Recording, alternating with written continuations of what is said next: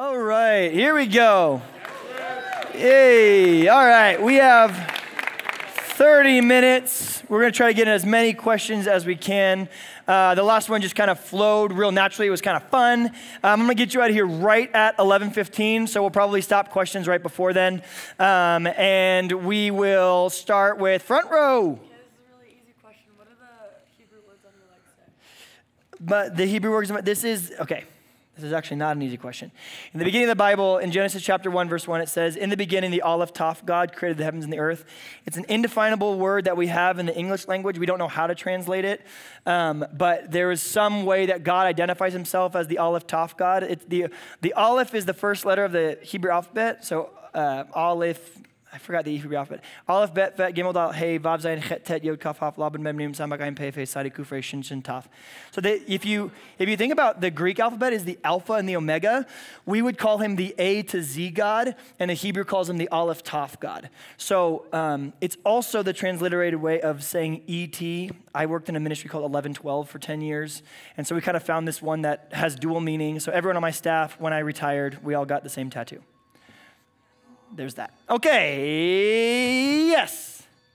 What is your response to the statistic that the suicide rates for LGBTQ teens are higher in Christian households than other households? What is my response that the suicide rate for LGBTQ teens is higher in Christian households than it is in other households? Is that true?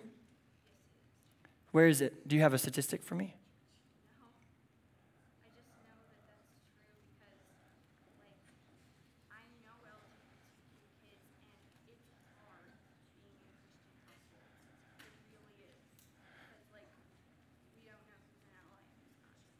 For sure. Yeah, I think a lot of it has to do with, I think, understanding first and foremost that for generations and generations kind of passed on through the past, 60, 70, 80 years in particular, as the conversation around homosexuality has increased and it's become more mainstream, that there's always going to be a learning curve for people, especially when you're dyed in the wool of a different set of circumstances in a different culture. And so I think in a lot of circumstances, the people who are raising students and raising kids and raising teenagers that are walking in the world of LGBTQ, there's just a lack of proper training. They just don't really know what to do. And I think there's obviously responsibility on their part to figure that out. I think it's also difficult because the nuance of homosexuality is really interesting in the church. For a long time, it was taught that being gay was a sin. It was not. It's unequivocally not. Acting out your sexuality outside of the confines of biblical marriage is a sin, right? Like, I'm not married. I can't have sex with anyone. That would be a sin. I would be committing a sin in doing that. The Bible defines time and time again that the only righteous, God-honoring union in which two people can practice sexuality and that it honors God and it's free for them to practice. It's not just free. It's God's wedding gift to a married couple is the gift of sex. But the only confines in which it's appropriate is between a monogamous, heterosexual couple in marriage. Which means that the Bible doesn't identify the state's idea of homosexual marriage as valid. Therefore, it doesn't become a union in which sexual practice honors God. The problem that we have, if you look at the NIV version of the Bible, all these other things, is we didn't do well with the nuance of having same-sex attraction is like a trivia fact about someone. It's irrelevant to the gospel. It's irrelevant to salvation. It's irrelevant in terms of sin. It's irrelevant. It is an amoral conclusion. Doesn't matter. If you're a girl and you're attracted to other females, okay. If you're a guy and you're attracted to other males, okay. The Bible doesn't really speak to that at all. What the Bible does speak to, just like it would for single people, for fornicators, for people who aren't married, for people who are dating, for people in these other situations, that the only God-honoring way of practicing sexuality is inside the confines of a biblical union. So what has happened is pastors, people like me, have stood on stages for generations and said, we're going to try to convince you not to be gay. We're going to try to get the gay out of you. There was a lot of ministries where I think if you ask them at their core, what do you think God's intent is that God's intent was that all people would be heterosexual, that God wants everyone to be heterosexual. And that's just nowhere in Scripture, right? I talked to someone about this after the seminar yesterday about the sin of Ham. Is she in here? Okay. The question was, in some people teach that because Ham rebelled, that he was cursed with having dark skin, and that the Bible teaches that black people have some curse from Ham. It's eisegetical, it's untrue, it's biblically inaccurate, none of those things whatsoever. It's remarkably offensive. Like, even as someone who's white, it's offensive. I can't imagine if you're a person of color how offensive it would be, the idea that you were marked with that. Because at the end of time, here's what we see. It says people from every tribe, nation, and tongue, every color of skin, every, I think, demographic of how you were built, every predisposition you have. It says they're all gathered around the throne, and God glories in the diversity of his creation. That God's ultimate objective isn't that he would monolithically make everyone the same. God's not gloried by a whole bunch of heterosexual white people glorifying him. Nowhere.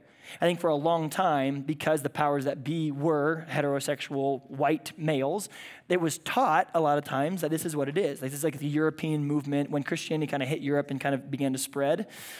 But here's the ironic thing about Christianity.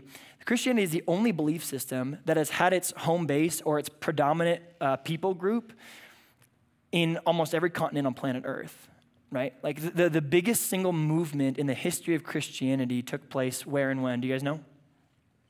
The biggest influx in Christianity, the biggest revival in all of Christian history. Do you know when it happened and where it happened? China, now. Behind the bamboo curtain, when communism went up, the church went underground, and people had to begin to preach and evangelize in the way that the Bible really more talks about. They weren't in power. They weren't able to create laws to force people into Christianity. Instead, through the power of John 13:35, they will know you are my disciples by whether you love one another. The biggest influx in the history of Christianity has taken place in China in the last 60 years.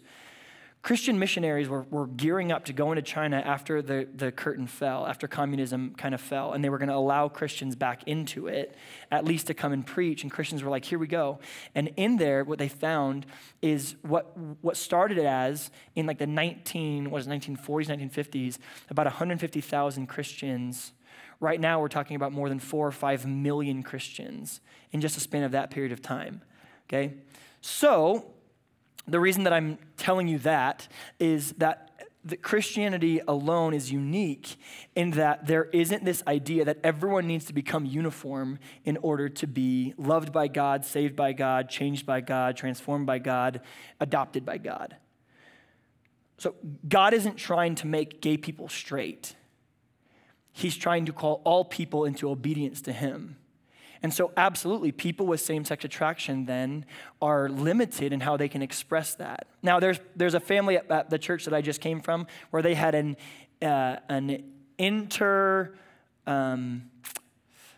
he was gay and his wife was straight, and they were married and they had 2 kids. You're like, for them, that's what obedience looked like. The Bible would still say that is appropriate to do. Other people at my church, they walk around and they have same-sex attraction, and they're guys, and they're not attracted to females whatsoever. They're attracted to guys, and so they live a lifestyle of celibacy.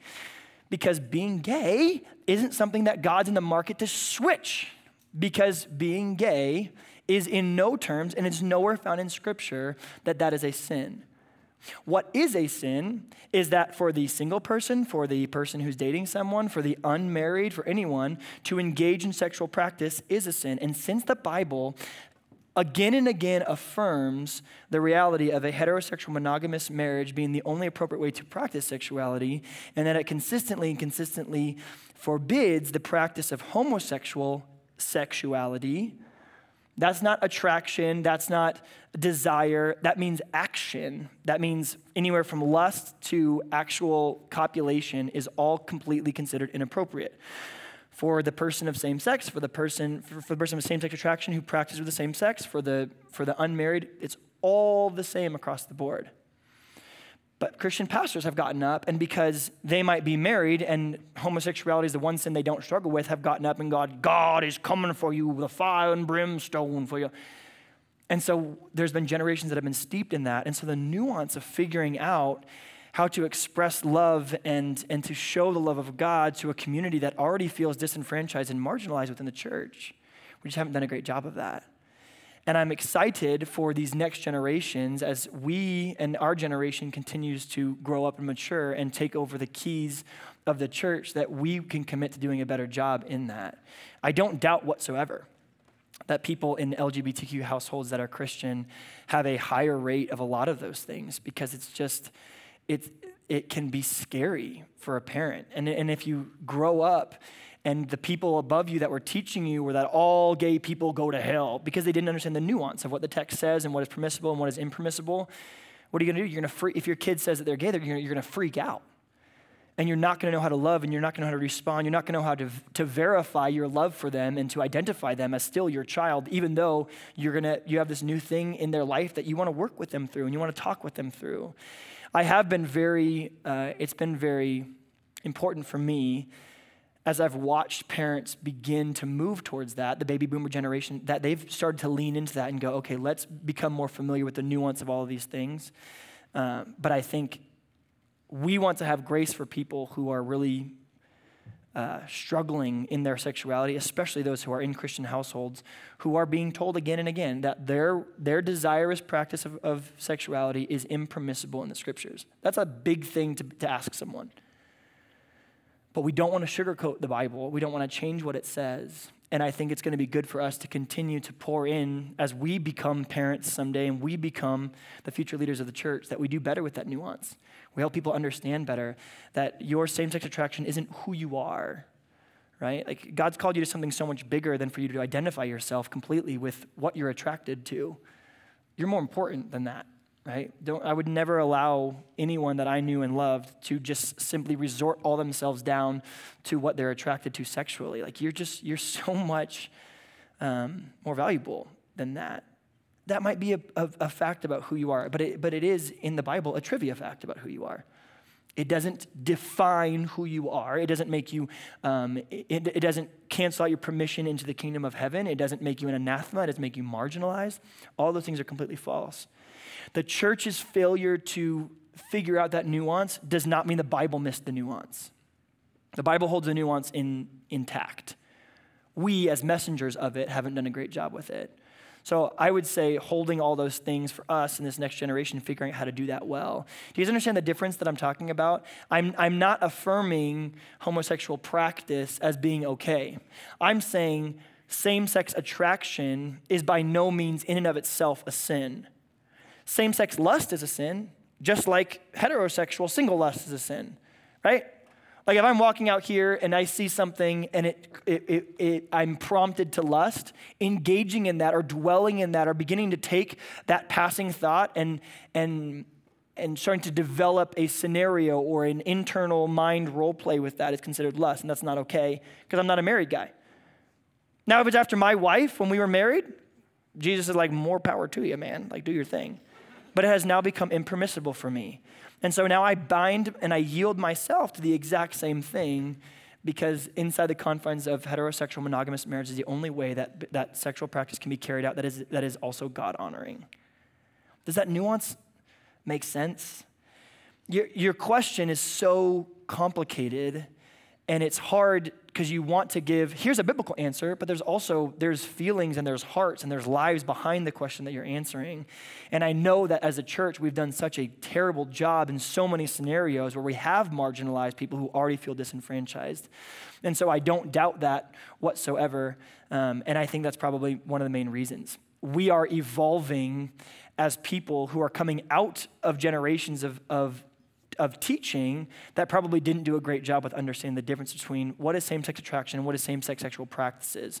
There's a great book by a guy named Preston Sprinkle, and he is probably one of the most prominent writers in terms of Christian sexuality today. And he does a great job of holding up the tenets of Scripture in one hand, but also a deep grace and a deep love for the communities that struggle in these situations in the other hand. So if you guys ever get the chance to read him, I've gotten to talk with him a couple of times, and he's been a great mentor for me in me asking the question, how do I do better with the students in my ministries that are walking through this? And so, good question. Yes. It's about Jehovah's Witnesses. Oh, okay. Go for it. It's super cool. The whole thing is they don't really uphold the rules from the Old Testament except for one rule. And they have changed it, which is they shall not consume the blood of animals or anything. But it is now killing people because they can no longer be blood transfusions. Do you know how this where this is? Yeah, okay, so good question. So the main difference What makes a group inside of what we call Christian orthodoxy, or what a Christian would validate is part of the saved, would be that they believe in these five things: grace alone, faith alone, in Christ alone, revealed by Scripture alone, to God's glory alone. Any belief system that neglects one of those things is going to be considered outside the circle of orthodoxy. So Jehovah's Witnesses are different from Christians in a number of ways. You're talking specifically about the refusal for dialysis or blood transfusions because they think it's wrong to intermix different kinds of, or different people's bloods. Clearly, God has, as I talked about before, God has, oh, no, this was the last one. This wasn't the seminar before. God is the basis for all modern science. He creates the stability of a world in which we're able to measure things, and we've got Planck's constant and Avogadro's number and the speed of light and the force of gravity. They're all being sustained by him. So the idea of rejecting science or something that can help you on the grounds of some Old Testament thing, for me, as long as it's not inside the realm of what is sinful, they're talking about what's called a ceremonial law or a separation law, which Jesus fulfilled and then did away with, right? Like we can eat pork, we can get tattoos, we can get our ears pierced. Those are all things that would be impermissible for them. At its core, Charles Taze Russell is the one who wrote the New World Translation of the Bible, and he was put on trial because he didn't understand languages. He didn't understand biblical languages. He was put on trial in front of a group for fraud, and he was asked to recite the Greek alphabet, and he couldn't do it. And yet he claimed to be the one to interpret the original Greek into the New World Translation of the Bible, and he just fundamentally messed it up. He just didn't do it. At best, he made a mistake, and at worst, it was fraudulent. Like if you take John chapter 1, verse 1, which we were studying, in the beginning was the Word, and the Word was with God, and the Word was God. He was with God in the beginning. Through him all things were made.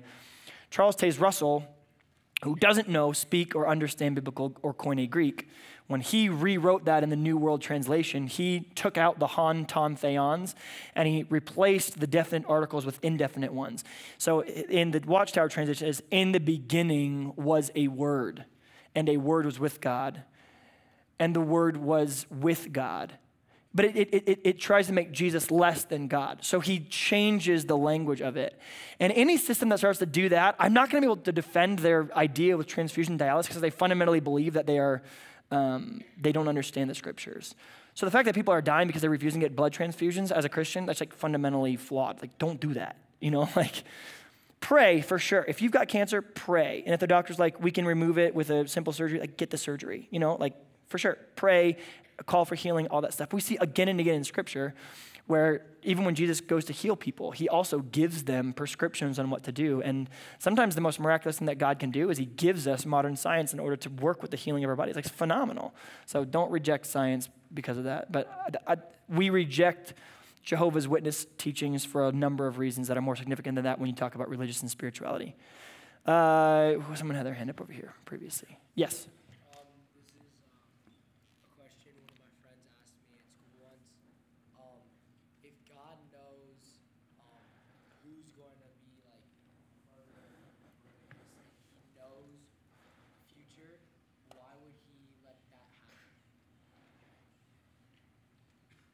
If God knows he's going to be a murderer and a rapist, why would he let that happen?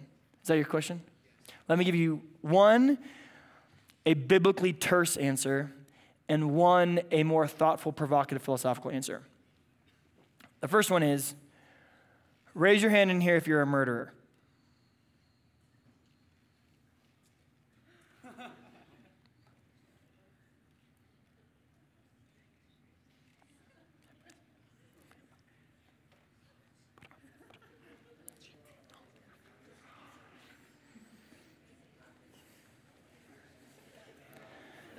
Okay, good. Yeah, it's all of us, okay? We're all murderers. And you think to yourself a number of different things. You might go, no, I was never convicted. It's like, no, that's not what I'm talking about.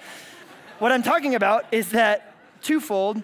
Number one is when Jesus comes to fulfill the law, he doesn't just fulfill the law, he doubles down on the fulfillment of the law. He says, you have heard it said that if any of you sleep with a woman who isn't your wife, you've committed adultery. But I tell you, if you lust after a woman in your heart, you're already guilty of committing adultery.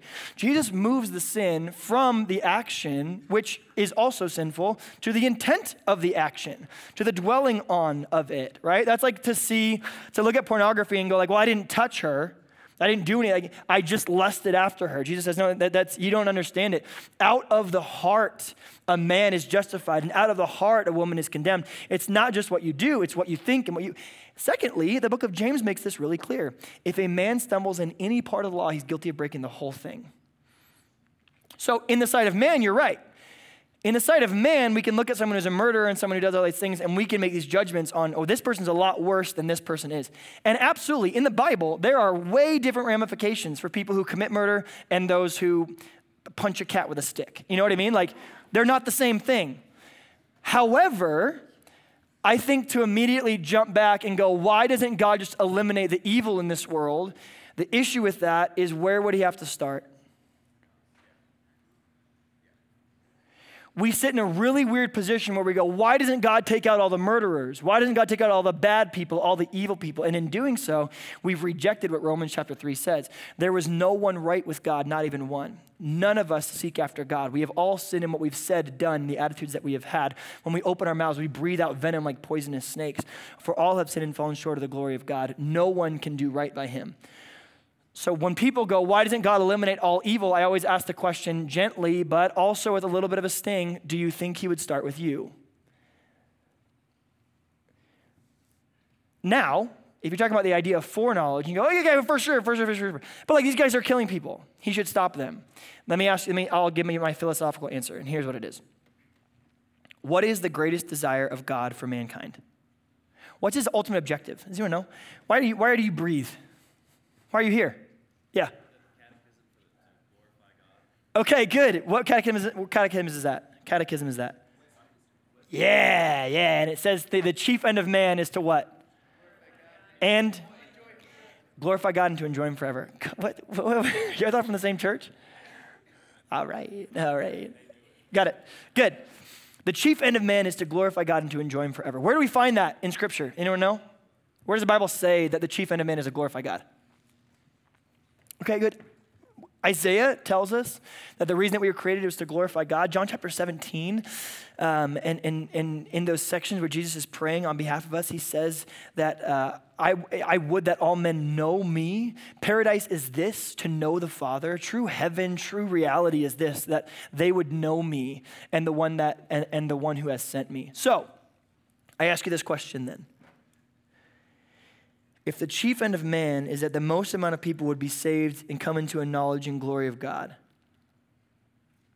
what if the dial of evil on planet Earth is so perfectly set that the most amount of people would be reaped for the kingdom of God? What if the dial of evil, if any less set, if any less intense, would cause way too many people to believe that we live in a utopia right now and we don't yearn for anything else? Do you know how much more I want to go to heaven right now than I did a year and a half ago? I don't think you could possibly understand. I remember being like 2 years ago, and people would pray. My dad used to pray this prayer. He's a pastor, and he would pray before every sermon. He would say, "Come, Lord Jesus, quickly. Many of us are waiting for you, and not one of us who knows you will be disappointed when you return to get us." And I used to be like, stop praying that, like, I got things I want to do, I want to see my kids get married. I want to have grandkids, I want to go to Hawaii. And it's like, these are the things that I want to do. Then you watch your wife descend into mental illness and death, and then you just go like, come, Lord Jesus, quickly. Like, frick this world, man. Just get me out of here. I just want to be with Jesus. Now, in the meantime, we got a mission. We got people who don't know Jesus. I want to bring as many people with me as possible. So I'm not going to put my head in the sand and wait till I die, because that would be the most selfish thing I could do. I want to bring as many of us with me as I can. I want us that all men would know.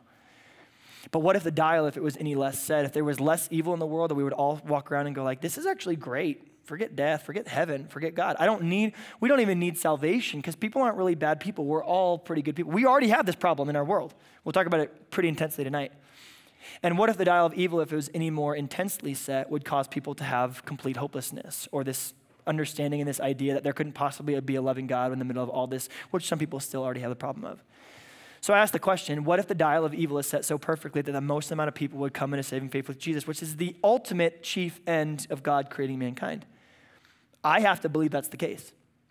I have to believe that the reason that he doesn't stop certain things or do certain things or prevent certain things or do away with all bad people is because he's got a will and a reason and something behind it that I just don't get. I do know that I think one day when I get to heaven and I see God face to face, I won't question a single thing that he's ever done, because I will see the glory of heaven. I will see the justice of God. I will see the power of sin and what it has done to certain people. And I will just simply say, you are a good, good God. Now, in my broken mortal flesh, I can make judgments about God. That wasn't nice. You should have stopped that. Like, really? I mean, like, a kid walks into a school and shoots 16 people. Could you not? I mean, can the gun jam? Can the kids run? Can the police go inside? Can you do something about it? But again, I feel like a blind referee on a football field, chucking flags around, calling things right and wrong. And the Bible makes it really clear, Chris, you don't know what the heck you're talking about. And I think if I was able to see the chief will of God and the end and his secret will that he hasn't revealed to me, and I saw the way that events were playing out, I would step back and go, I get it. This hurts, but I get it. And that's kind of the place that I have to go to. I think that's a philosophical answer that I think is really intriguing. We have 5 minutes, so maybe one more. Yes? When reading the Bible in English specifically, how else do you read it? Oh, okay. So you just mean when people read the Bible. You're not asking me when I read the Bible. Me. When you read the Bible. Specifically in English. If you read the Bible in English, do you read the Bible in English? Yes. Okay, so when you read the Bible in English. How do you tell the difference between poetic writing and non-poetic writing? Okay. What's the difference between poetic writing? There's actually a lot more categories than that. There's apocalyptic literature, there's prophetic literature, there's wisdom literature, there's historical literature, there's all that stuff. You probably would need to get a pretty basic understanding of, the Bible doesn't tend to flow in and out of it in like a chapter, right? It doesn't go like, the beginning of the chapter is like, God went down to Galilee and there were shepherds living out in the fields. It doesn't like jump in and out of that, but like the wisdom literature, you can start to read that. The real answer to your question is that's going to require a little bit of study on your part. Most of the time you can just read it and understand. Like if you get to the book of Psalms and you say, and it says, Psalm 22, we read it yesterday. Strong bulls of Bashan surround me. They encircle me. The lions open their jaws wide against me. This isn't a guy talking about his experience on Tuesday. This is a guy talking about the state of the world. He's using poetic language. So I would say a basic exegetical commentary is going to give you that. I would recommend studying with. If you want a really good one online, whenever you open up scripture, I think what was really helpful for me early on, there's a guy who wrote a commentary called Enduring Word. Here's all you have to do. When you open your Bible and you're going to read Mark chapter 16, that's where I am. You just Google Mark 16 Enduring Word. And this guy named David Guzik, he kind of walks you through the passage, and then he gives you a lot of different commentaries on what people think this passage means. And it's going to always have stuff like, this is apocalyptic. This isn't supposed to be taken literally. There's not a seven-headed dragon coming for your family. So that's what I would say is probably the best way of knowing. It doesn't say it in the page. It doesn't go, here's poetry. So you got to kind of do your research on that one. Good question. Last question. Yeah. How should Christians react to abortion? Where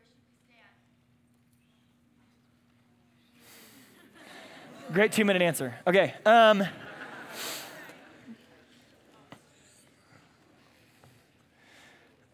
Can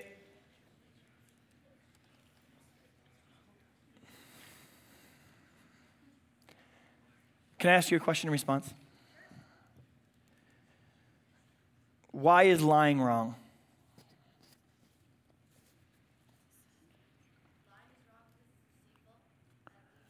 Why is deceit wrong?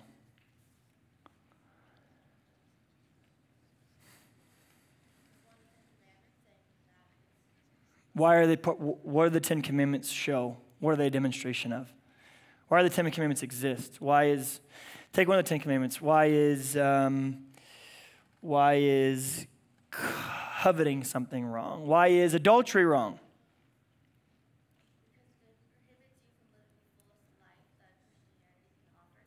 So, why is it wrong? Why does God call it wrong?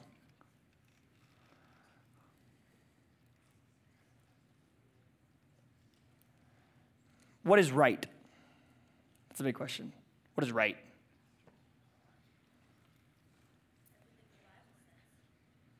Okay. Why does the Bible say what's right and what's wrong? Have you ever heard of Euthyphro's dilemma? Okay. Why is murder wrong? Okay. Let me ask you a question. Why is life good? Let me ask it in this way and see if you can catch up my pattern. Why is truth good? Why is life good?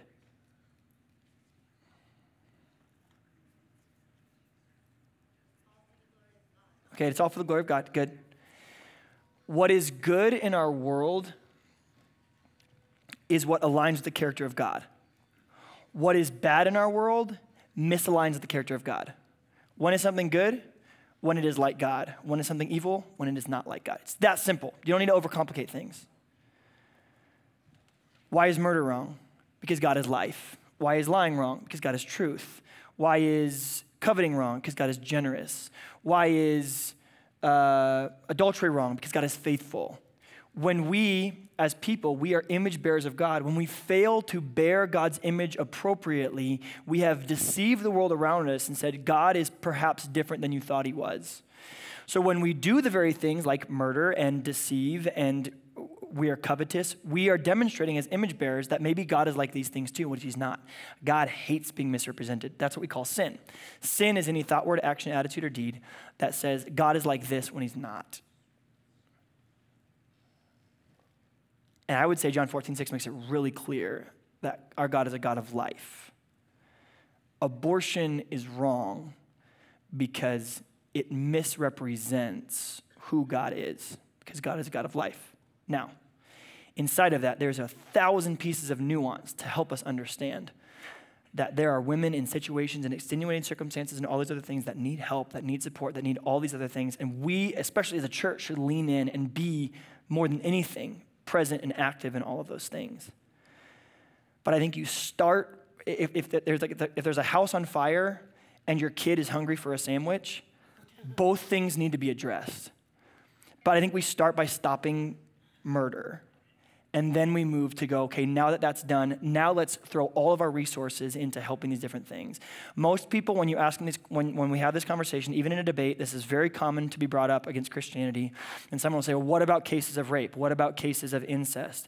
That amounts to less than half of 1% of all those things.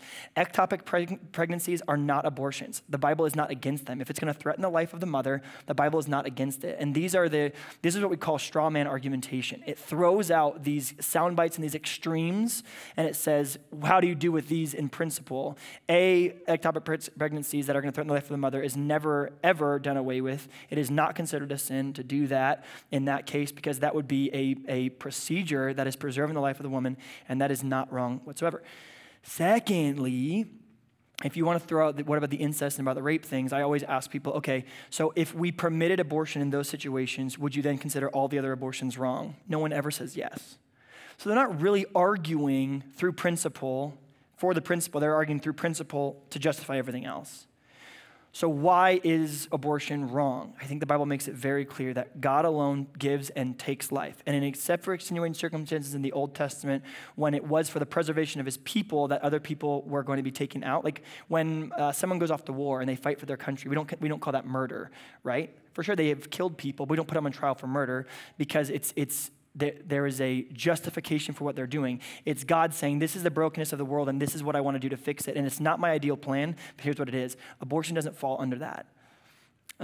So again, there's 1,000 levels of nuance to figure out what we do in response to those things, but I think we start with the most egregious thing, which is we stop the innocent murder of children. And again, you guys, you need to understand this.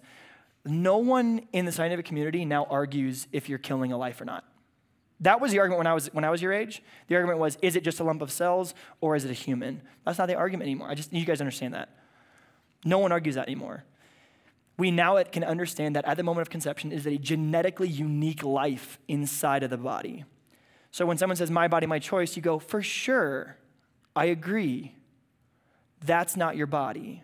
You have a body inside of you, right? And if you say it's my body, my choice, it's not. How many toes do you have? 10. How many fingers do you have? 10. When you're pregnant, how many toes do you have? 10. You don't get 20. I now have 2 hearts. No. You have a heart, and you also, in this miracle of God, are growing a life inside of you.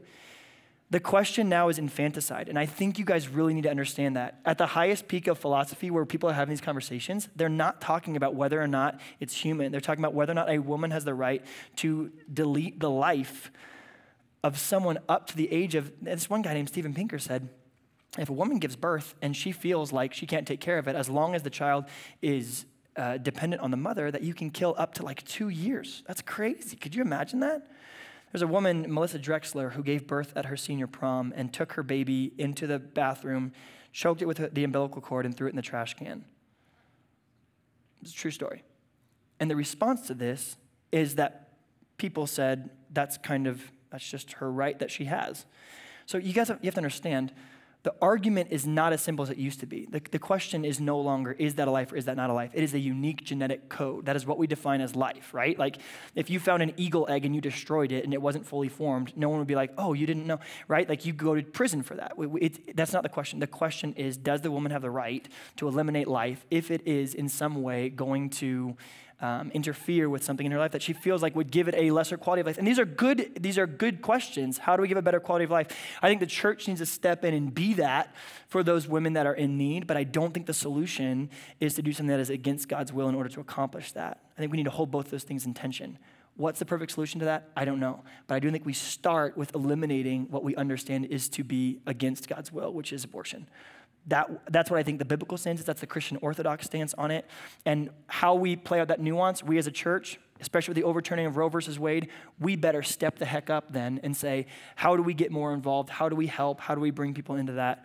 But I think that's the answer to that question. And that's what I would say is the biblical response is, if God is a God of life, then he alone gives and takes, except in situations where he's called us through his own judgment to wield, like Romans 13 says, the power of the sword.